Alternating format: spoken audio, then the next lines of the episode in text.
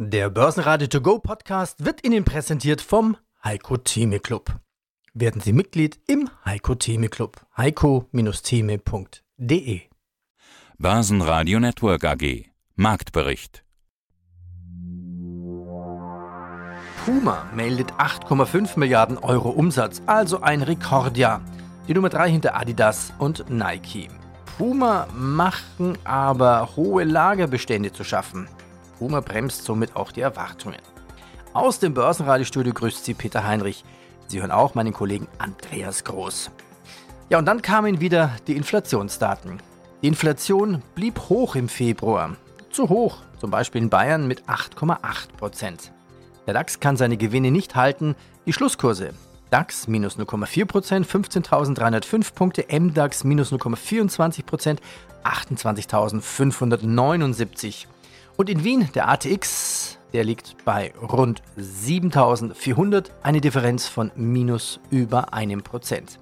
Ja, und zu diesem Zeitpunkt steht der S&P 500 bei der viel beachteten 200-Tages-Durchschnittslinie. Das sind jetzt minus 0,6 Prozent bei 3.940 Punkten. Gottfried Urban, Urban und Kollegen Vermögensmanagement, Geschäftsführung. Mein Name ist Andi Groß aus dem Studio des Börsenradio.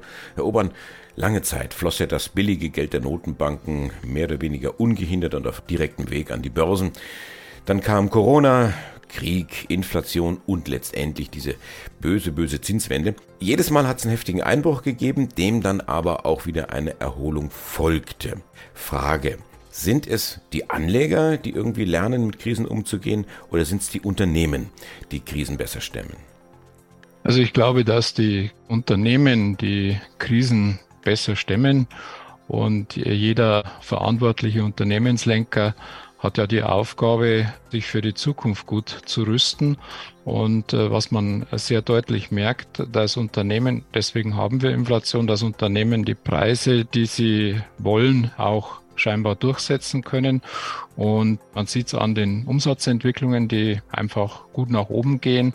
Das heißt, die Ware kann teurer an den Mann gebracht werden und letztendlich sieht man, dass Aktien auch ein gewisser Inflationsschutz ist und dass Aktien wahrscheinlich auch für die nächsten Jahre, natürlich muss man aufpassen, nach wie vor eine der interessantesten Anlageformen sein könnte. Gleichwohl gibt es jetzt wieder eine neue Konkurrenz, wie sie auch in früheren Jahren natürlich auch war. Und das ist der Zinsmarkt, der jetzt durch höhere Zinsen natürlich auch für den Anleger mehr Attraktivität darstellt. Aber wir werden wahrscheinlich die Inflation nicht schaffen am Zinsmarkt auch, sondern geht doch erhöhte Risiken ein. Wie sieht sie jetzt aus, die Strategie derzeit für ein langfristiges Portfolio?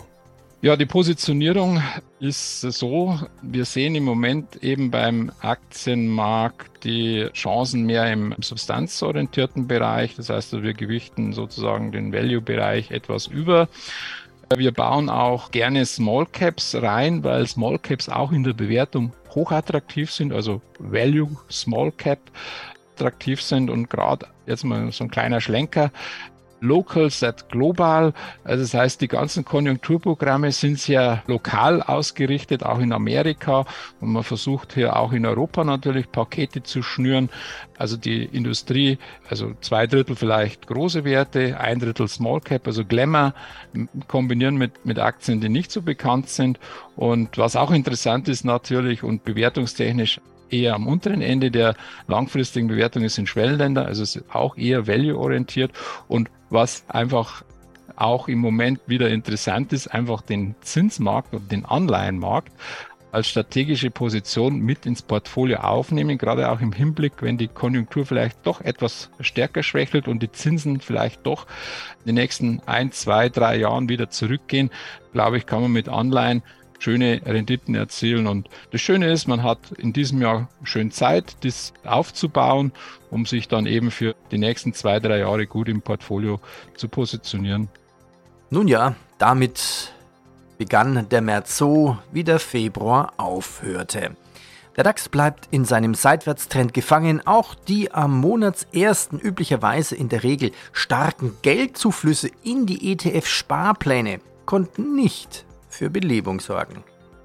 Die Themen hier in diesem Podcast heute: Degussa-Chef Volkswirt Thorsten Polleit, Preisverhältnis von Gold und Silber. Genau hinsehen und den Zins berücksichtigen. Volker Schilling, der DAX ist ein gewaltiger Outperformer. Anlegen mit gesundem Menschenverstand. Vermögensverwalter Urban, Menschen denken, dass die Börse steigt, wenn die Zinsen sinken. Das ist falsch. Lämmer und Small Caps. Und Vermögensverwalter von Albrecht und Sie aus Köln. Größter DAX-Gewinner tagsüber war nach Analystenlob die Aktie von Siemens Energy. Die Novavax-Aktie bricht um über 20% ein. Das US-Biotech-Unternehmen zweifelt an seiner weiteren Geschäftstätigkeit. Ja, und der IT-Riese Fujitsu bietet für GK Software. David Bienbeck, ich bin Portfolio-Manager und Prokurist bei der Albrecht und Sie Vermögensverwaltung in Köln. Ich bin Andi Groß vom Börsenradio. Und wo haben Sie denn da Überschneidungen beim Portfolio? Sind da auch Unternehmen dabei, wo Sie bei Albrecht und Sie sagen, ja, die haben wir auch bei uns irgendwo im Portfolio? Ja, Buffett hat ja auch gesagt, eine große Geldbörse ist der Feind hoher Renditen. Also sprich, wir wollen gar nicht immer auf Large Caps schauen, was Buffett durch sein Volumen, was er bewegt, machen muss, sondern wir können natürlich große und auch kleine Unternehmen anschauen. Und was wir jetzt, was jüngst heute durch eine Nachricht dann auch bestätigt und belohnt wurde, was wir hier in den Portfolios ähm, haben, das ist die GK Software, ein Softwareunternehmen aus Deutschland, was viele bestimmt nicht kennen, womit aber viele in Berührung kommen, weil das Unternehmen die Software anbietet für viele, viele Einzelhändler, wo dann auch die Menschen im Alltag einkaufen gehen. Und der Name ist natürlich nicht geläufig. Das heißt aber nicht, dass das Investment nicht eine hervorragende Entwicklung ge gezeigt hat. Das ist ja der IT-Riese aus Japan, Fujitsu, die hier 432 Millionen Euro bieten. Die Nachricht kam heute Vormittag per ad hoc aus. Es ist ein Aufschlag von 30 Prozent. Und mhm. die beiden Firmengründer, Rainer Gläs, steht für das G und mhm. Stefan Kronmüller, das ist das K in GK Software, die scheinen hoch erfreut zu sein, haben schon gesagt, ja, wir sind dabei. Wie schätzen Sie jetzt den Deal ein und letztendlich auch das, das Unternehmen, wo Sie ja gesagt haben, eigentlich kennt es mhm. keiner? Ja, wir sehen das, um ehrlich zu sein, mit einem weinenden und einem lachenden Auge, weil die Entwicklung ist aus unserer Sicht bisher hervorragend gewesen. Und wenn man das jetzt an einer langen Leine laufen lassen könnte, glauben wir, dass auf mittlere und lange Sicht im Grunde auch noch ein höherer Ertrag möglich wäre. Nichtsdestotrotz ist es halt auf kurze Sicht ein Exit, der mit einem ordentlichen Preisaufschlag versehen ist, sodass auch die Kunden an der Stelle einen schönen, relativ schnellen Gewinn vereinnahmen können. Microsoft und Intel bereiten The Verge vor. Zufolge soll Windows 12 mit AI-Features kommen. Die nächste Hauptversion von Windows wird sich dank x86-Chip-Fortschritten wahrscheinlich auf neue KI-gestützte Funktionen konzentrieren. Mein Name ist Volker Schilling, ich bin Gründer und Vorstand der Greif Kapital Management AG aus Freiburg im Breisgau und neben der Unternehmensführung auch verantwortlich für den Blick auf die Kapitalmärkte. Ja, und aus dem Börsenradiostudio grüßt Peter Heinrich. Servus nach Freiburg. Los geht's!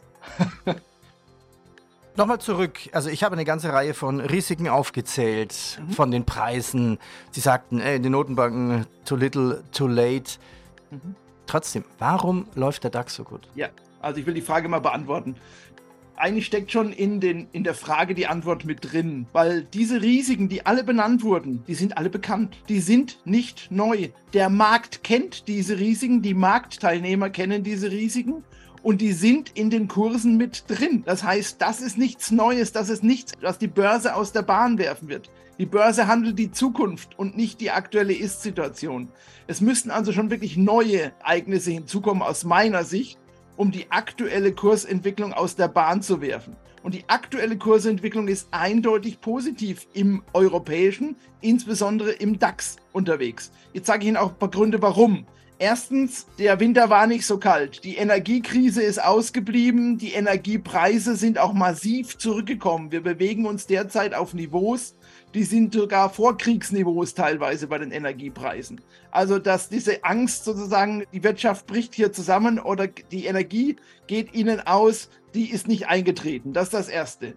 Die zweite Befürchtung, der Euro wird zusehends gegenüber dem US-Dollar verfallen und damit natürlich weiterhin die Energiepreise noch, noch teurer machen, weil die werden international in Dollar gehandelt oder die Inflation noch höher machen, weil wir eben international in Dollar einkaufen müssen, die Waren und Güter, ist auch nicht eingetreten. Also der Euro hat sich stabilisiert, zwar auf einem tiefen Niveau, aber immerhin hat er sich stabilisiert und auch da gab es eine Gegenbewegung.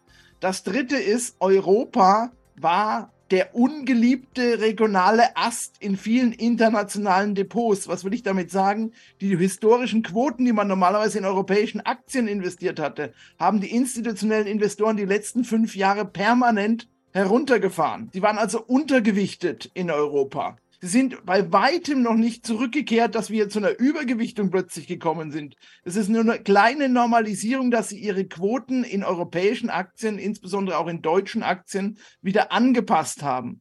Und das Letzte, und das ist für mich das Wichtigste, und das ist etwas, was anscheinend immer wieder vergessen wird, wenn zu viel Euphorie an der Börse da ist, wie wir es in den letzten zehn Jahren gesehen haben, gucken wir uns mal die Bewertungen der Unternehmen an. Und die Bewertungen in den USA im Vergleich zu den Bewertungen in Europa oder insbesondere auch im DAX, die sind gewaltig. Wir sind in den USA aus meiner Sicht immer noch überbewertet in vielen Aktien. Und wir sind in Europa, insbesondere im DAX, extrem unterbewertet. Und das ist der Haupttreiber aus meiner Sicht auch für die kommenden zehn Jahre, dass ich gar nicht Angst habe, dass der DAX auch weiterhin durchaus ein interessanter Index sein wird für Investoren. Ist der DAX dann ein Outperformer? Ja, das ist er. Das ist er seit, ich würde sagen, seit Ende September letzten Jahres ist der DAX ein gewaltiger Outperformer im Vergleich zum US-amerikanischen Markt. Das kann man ja jetzt schon messen und sehen tatsächlich. Die Ölpreise drehen leicht ins Minus. Brent bei 83 US-Dollar. Bayersdorf, also der Nivea-Hersteller, hat trotz höherer Kosten eines der besten Geschäftsjahre seiner jüngeren Geschichte erzielt. Umsatz plus 10% auf 8,8 Milliarden Euro. Das Betriebsergebnis vor Sondereffekten stieg um fast ein Fünftel auf rund 1,2 Milliarden Euro für das Geschäftsjahr 2022. Mein Name ist Thorsten Polleit, ich bin der Chefvolkswirt der Degussa. Und auch der Autor des Degussa Marktreports und ich bin Andi Groß vom Börsenradio. Der Goldpreis wird angegeben in US-Dollar, in Euro, bezogen auf die Feinunze, auf Gramm, auf Kilo oder in 333er Gold, 585, 750er Gold. Herr Polleit, Sie als Fachmann, warum denn bitte dieses Verwirrspiel? Ja, nun, Gold wird international gehandelt. Das erklärt zum einen, warum es so viele Preise in unterschiedlichen Währungen gibt. Aber das ist weniger verwirrend, denke ich, denn man muss sich vor Augen führen, auch Autos, Sportschuhe etc. von Markenanbietern werden ja in unterschiedlichen Währungen gehandelt. Was die ähm, Mengennotierung anbetrifft, ist ja die Feinunze nach wie vor die gängige Metrik. Also eine Feinunze sind 31,1034768 Gramm. Mittlerweile ist allerdings auch die Kilo-Notierung im Vormarsch. Da gibt es tendenziell aus Asien kommt eine Tendenz, diese Notierungen zu befürworten. Aber es bleibt dann aber immer noch etwas Rechenarbeit, Herr Groß, da gebe ich Ihnen recht. Da muss man genau hingucken, welche Qualität des Goldes man hat, in welcher Gewichtsnotierung äh, sie vorliegt. Da muss man dann tatsächlich manchmal den Bleistift spitzen. Also genug Verwirrspiel, schauen wir uns die Fakten an. Die Feinunze Gold kostet momentan, also hier am 1. März 1835,76 US-Dollar und die Feinunze Silber, die liegt wesentlich günstiger, die kostet 21 Dollar und 1 US-Cent. Frage, gibt es da einen Zusammenhang? Also wenn man jetzt geht nach dem US-amerikanischen Münzgesetz, dem Coinage Act, dann sollte Ihre Antwort lauten ja, nämlich 15 zu 1. Allerdings war das 1792 und damals war George Washington Präsident, der erste Präsident der USA. Wie sieht es momentan aus?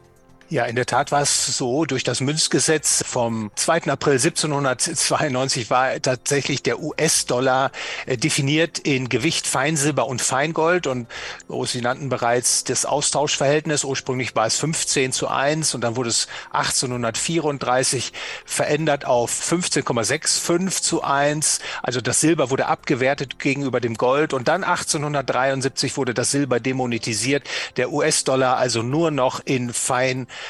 Goldgehalt definiert. Und das hat natürlich auch dazu geführt, dass man auf Seiten der Edelmetallanleger immer noch das Gold-Silber-Preisverhältnis betrachtet, auch über längere Zyklen. Im neuen Artikel im Degussa Marktreport äh, lege ich hier auch eine sehr interessante Grafik vor, wie ich meine, von 1900 bis 2023 sieht man hier das wechselvolle Austauschverhältnis von Gold und Silber. Und da erkennt man, dass das sehr, sehr stark geschwankt hat, dass das letztlich keine Konstante ist, auf die man gewissermaßen setzen kann, wenn es also Abweichungen gibt, der Goldpreis steigt stärker als der Silberpreis, dass es dann notwendigerweise eine Zurückbewegung zu einem bisher vorherrschenden Tauschverhältnis gibt. Damit beschäftige ich mich auch mit dem Informationsgehalt des Gold- und Silberpreisverhältnisses im Zeitablauf. Laut Bundesnetzagentur hat die Post 174 Standorte zu wenig auf dem Land, um ihre Filialnetzpflicht zu erfüllen.